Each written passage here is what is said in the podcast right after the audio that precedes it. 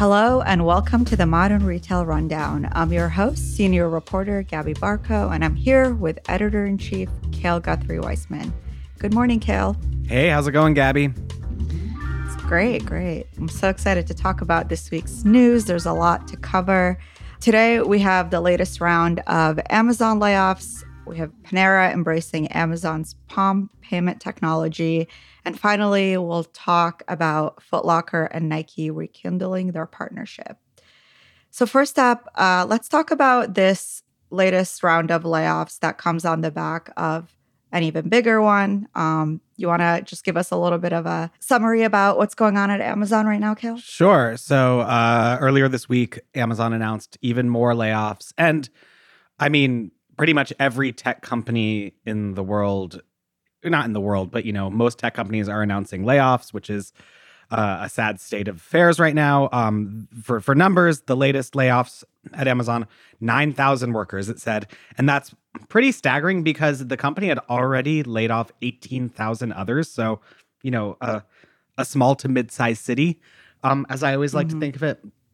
But like um, the latest round of layoffs, according to the company, uh, was cloud computing, human resources, advertising, and Twitch live streaming. Um, which you know, not necessarily retail affiliated, but Amazon in many ways is the biggest retail company in the world. And the fact that after doing huge cost cutting only, you know, a month or so ago, the company is continuing a pace with even more is is at least startling. Yeah. Um, and I want to talk a little bit about the direction that this leads us to because we did speak about it um, recently about how Amazon is kind of dabbling in retail and grocery, but there seems to be a little bit of confusion or mixed messages. Uh, so, yeah, where do you think this puts us given that Andy Jassy is kind of taking um, a pretty stark direction this time around? I mean, there are a few things here. One is that Amazon has always been the company that has been willing to spend money to experiment. Uh, and some of those experiments have paid off and some haven't. And now the company is clearly reining back a lot of its spending and a lot of its more, you know, I don't know if moonshot's the right way to say it, but a lot of its more experimental programs in the name of mm-hmm. trying to focus on on the bottom line. And so I imagine that, you know, we're definitely getting mixed messages because from the first round of layoffs, which we talked about a few weeks ago, uh, grocery was kind of hit, but then the company, or physical retail was hit, I should say.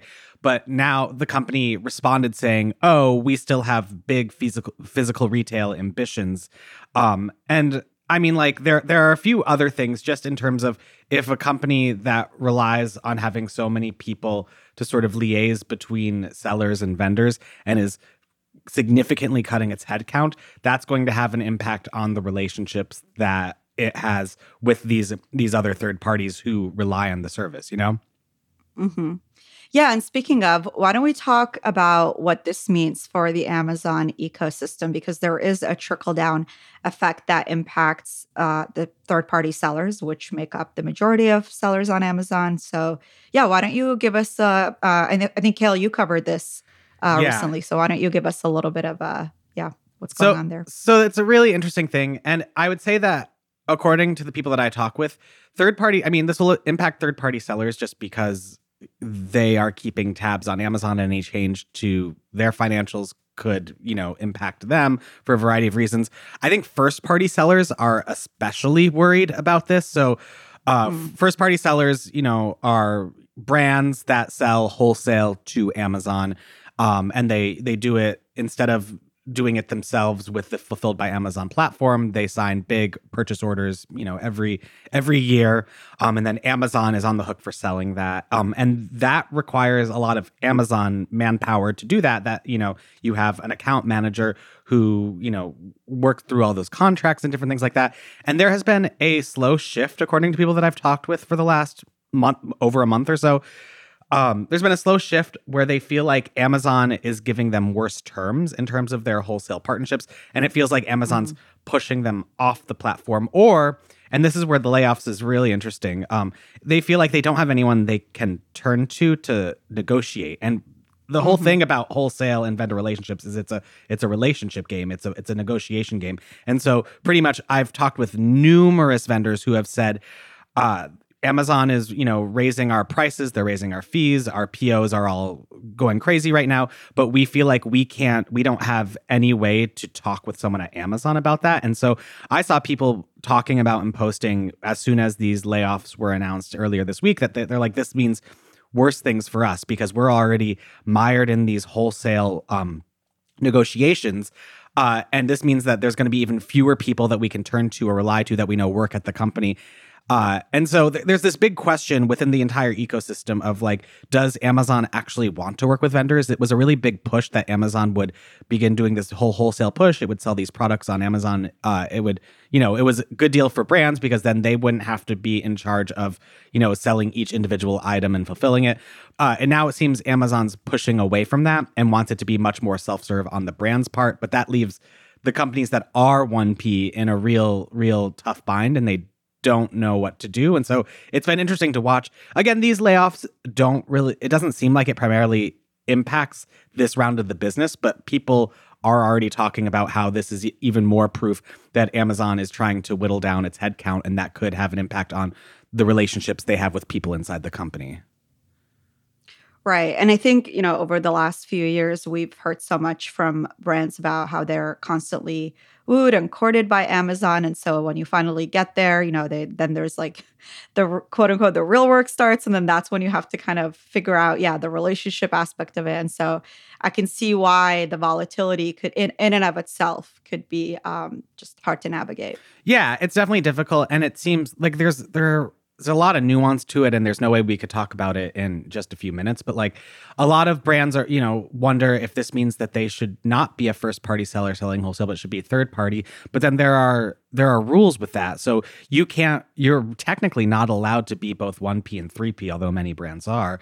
And so there's a very big strat- strategic shift in terms of how especially medium-sized companies are thinking about operating on Amazon because they feel like they don't have a place at the table because they think Amazon is becoming much more of a sort of algorithmic behemoth. Like if they want if they're getting a purchase order it seems like it's created by a computer and they can't go back and say hey can we can we talk about these terms because they don't work for my business. And so then they could be say well in that case i'm going to sell on the third party platform um, and i will you know do this all myself. But then amazon could technically be like because you were a wholesale vendor with us before this is not allowed and so you need to come back to us as a wholesale vendor so it's become a really bizarre situation for a lot of people who uh, and I hear that it's not getting any better. Like I first reported this like a month and a half ago, and people are still saying that this is a huge issue for for the vendor space on Amazon. Yeah, yeah. Well, it'll be interesting to monitor it and see how the rest of the year goes for this part of Amazon. Uh, but now we will move on to uh, a different segment of Amazon, of course. It's all Amazon. This past week, Panera Bread became the first one of really the first uh, mainstream brands to test Amazon palm scanning. So if you want to pay for your bread soup bowl with your palm, now is your time. I want to talk a little bit about this technology because it's one of, I mean, of course, a lot of the Amazon just walk out technology freaks people out. There's a lot of controversy around it, but the palm one in and of itself um, is just beyond that. It's very dystopian. I came across it a few weeks ago. Have you and, used you know, it? I'm I'm usually an early adopter and I did I just kind of gave it a look and you know, maybe I will. It's it's a Whole Foods, so it's you know, it's a, a place I go pretty frequently. So I was thinking about it, but I mean, why don't we talk about the partnership itself, which is um follows uh, another partnership with Hudson News, which is obviously very prominent in airports. I feel like that was years ago, and maybe it was disrupted by COVID for a couple of years. But what do you think about the actual partners that this is being rolled out to or tested with? Because to me, it seems very specific. Yeah, I mean, I think Amazon's trying to find any partner that it t- can work with, and I uh, and I think so. Panera's using the Amazon one, which is Palm, and Hudson I think is Just Walk Out, which are slightly different, but mm-hmm. I they're the same I mean, I, I might be wrong, but they're essentially the same business units where it's retail tech, you know, like payments technology. And so this is the first major one for the Palm one, which I think you're right on the dystopian front. And I think the only other ones that use it, I'm looking at it right now. I mean, it's Amazon owned store. So I guess you can use Palm Technology in Whole Foods, Amazon Go, and then some stadiums and, and arenas, um, CNBC says. And then Hudson News has done a test. And I actually saw one in, a, in an airport recently, which is with Just Walk Out, which is just that you walk in and like I think you have to sign in and then just pick something up and leave. I the thing that I'm constantly thinking about with Amazon is that this was touted as a really big uh, revenue driver. So, you know, fintech payments technology, the way to wire stores so that they're more frictionless. Um, and a lot of major retailers have been slow to adopt it. And there are a few reasons. One is it's really expensive, they require a lot of computing. They are kind of weird, at the tech front. Like, if I were a major retailer, I don't know if I would want to do something that's palm reading, though who knows I, where things will go down the line. But I also do think that a lot of retailers are wary to work with Amazon in general. Like Amazon mm-hmm. has been a major competitor. So why would they want to have that company looking into all of their direct transactions, you know? Right. Well, that and uh, so yeah, it's part of the Amazon One program, which uh, I mean, there is a little bit of a barrier of entry. So even if you do want to use it, you have to sign up uh, beforehand, uh, you know, and then finish it up in store. It's a little complicated, but with that, it's actually also tied up to the rewards program. So at Panera, for example, obviously they have a huge one. So I do wonder what if that's maybe a big draw. It's you know if you can have the rewards program literally in the palm of your customers' hands, would that, you know, just bump up the membership or the frequency? Uh, who knows? But I, it's interesting. I would also add that like Panera is probably less worried about Amazon and pun intended eating its lunch um, than than uh, than many others because Panera, you know, Panera has a solid base. It wants to use its loyalty program. You're completely right about that. And it's not like Amazon has ha- had any ambitions to go into the the quick service restaurant space. And so to use it makes a little bit more sense. But if you know, let's say I were a mid-sized grocer or something like that. I might I might have pause in working working with the company, you know? Yeah, and uh, I think this is a good time to talk about the this trend in general, which is not anything new. You know, I'm sure we've been covering it even uh, as early as 2017, but I I do feel like there is this sort of back and forth shift between retailers or platforms wanting to invest and then pulling back when um, you know things are dire or they want to cut costs. Uh, so the investment itself just seems kind of, um, you know, constantly flailing. But why don't we talk about um, Instacart also wanting to get into in-store retail tech as another um, source of revenue? Actually, yeah, yeah, I think that uh, the, there's a big push specifically with the platforms that are trying to build out these you know complementary revenue streams. And so instacart is a really great example of that because uh, it's been touting for the last years months blah blah blah uh, about all these ways that they can work with grocers um, like smart carts. I feel like we talked about this not that long ago either. Uh, smart mm-hmm. carts other types of payment technology with the idea that um, like the, you know you can digitize the grocery space especially for small to mid-sized grocers which i think is pretty analogous to what amazon is trying to do with these different payment technologies which is you know make for an easier more tech enabled in-store experience. And you know i imagine that retailers might be more interested in working with instacart than they would with amazon just because uh, it's a little bit it's a little bit less competitively hairy. Um, but then also, I think you're totally right that these are really expensive and they take a lot of like there's a lot of adoption uh curves associated with it. And so it makes me wonder, I don't know. It just like I think that it's going to be a while until they become very ubiquitous. And I think that there's no clear winner. And the fact that it's taken so long for Amazon to have a major partner is definitely something, you know, worth noting. And from there, uh, let's move on to uh, a partnership that has been rekindled this year, as I previously had alluded to it. Um, it's will they, won't they? Our favorite, uh, Nike and Footlocker.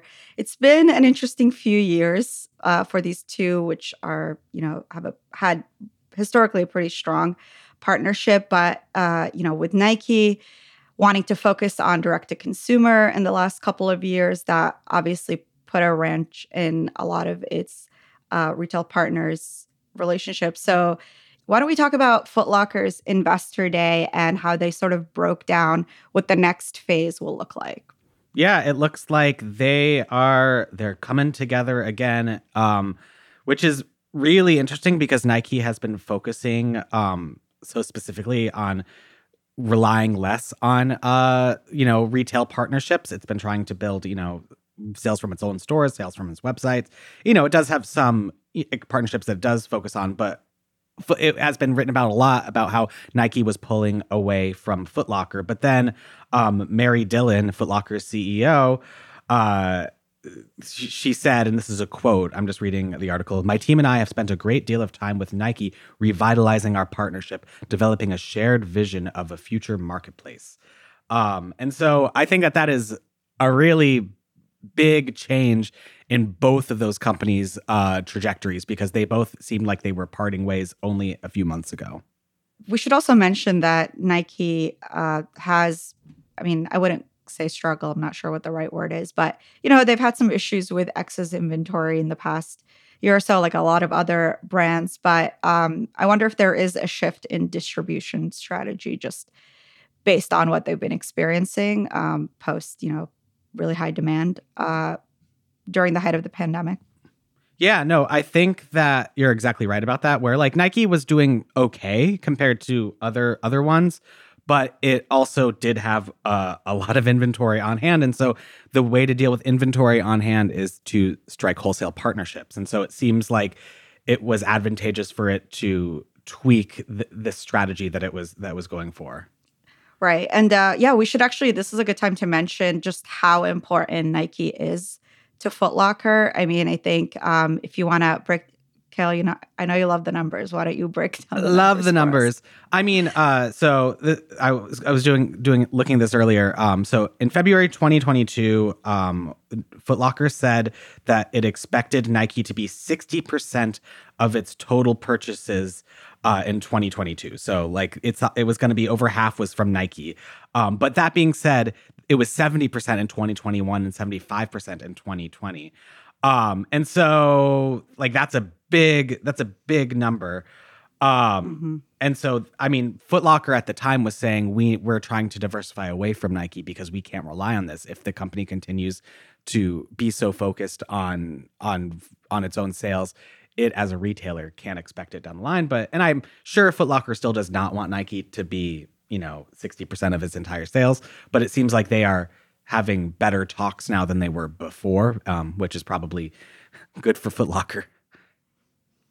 Yeah, so it looks like they have a plan to bring that down even further to, um, you know, even up to 55% in the next couple of years. Uh, so we'll see where that goes. But I do think it's interesting. Uh, one quote from the CMO from Footlocker, uh, where he said that the strategy that they're going with will be complementary to Nike's direct to consumer strategy, which if we read between the lines, do you think this might be maybe in the vein of their the Dick's rewards program strategy? Oh, maybe. Yeah. I didn't even think of that, but that makes a lot of sense. I mean, I think if you're a retailer who has relied so much on these you know class a brands that are trying to build out their dtc strategies you need to figure out a way that you can be brought into that fold or you're going to be left behind because so many shoe retailers are have been scrambling for the last you know year plus because of moves from the likes of Nike and so I think looking at at a program like Dick's uh, is is really smart because that's a way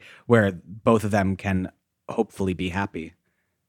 Yeah, and we should probably explain for the listeners who aren't familiar what that looked like. I think it was was it about a year ago that it was announced, and it essentially allows uh, you know the there the two programs, the two you know respective rewards programs and their members to cross over a lot of the perks uh, from what I understand. And so that makes, you know, it obviously is beneficial to Dick's.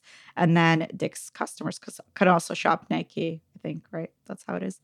Yeah. So with that said, um, I wonder if Foot Locker can maybe find, uh, you know, a middle ground or a sweet spot to be able to make Nike happy, but also obviously, you know, bring those customers in the fold. I'm sure Footlocker wants that very, very badly. And I wonder, I would be interested to know what, you know, Footlocker is one of the most major shoe retailers in the country. There are others that are a little bit smaller, like, you know, DSW, et cetera. And so I'd be interested to know is Nike going to be playing ball with them? Probably not, but maybe I don't know. This this could open up the road for future discussions of this type down the line, but but we will definitely see. Mm-hmm yeah, it'll be interesting to see maybe like um, merchandising differentiation or segments that you know some retailers uh, get exclusives or not. I think there's a lot of different ways that this can go. So it'll be interesting to see. Yeah, I'm excited to watch. Well, that's all from us this week. You can rate and give us a review on Apple Podcasts, Spotify, or wherever you're listening to this. It really helps us out a lot. Also, don't forget to subscribe to the Modern Retail Podcast to hear interviews with industry leaders. That one drops every Thursday. And of course, come back Saturdays for the Modern Retail Rundown. Cale, why don't you give us a preview on who you have next week? Um, sure. So I'm gonna be at Shop Talk this next week. So if you're there, say hi to mm. me. Hmm. And I'm hoping to have an episode that comes live from it. So stay tuned. Very excited for that. Love a live podcast. All right. Well, thanks for listening. Until next time.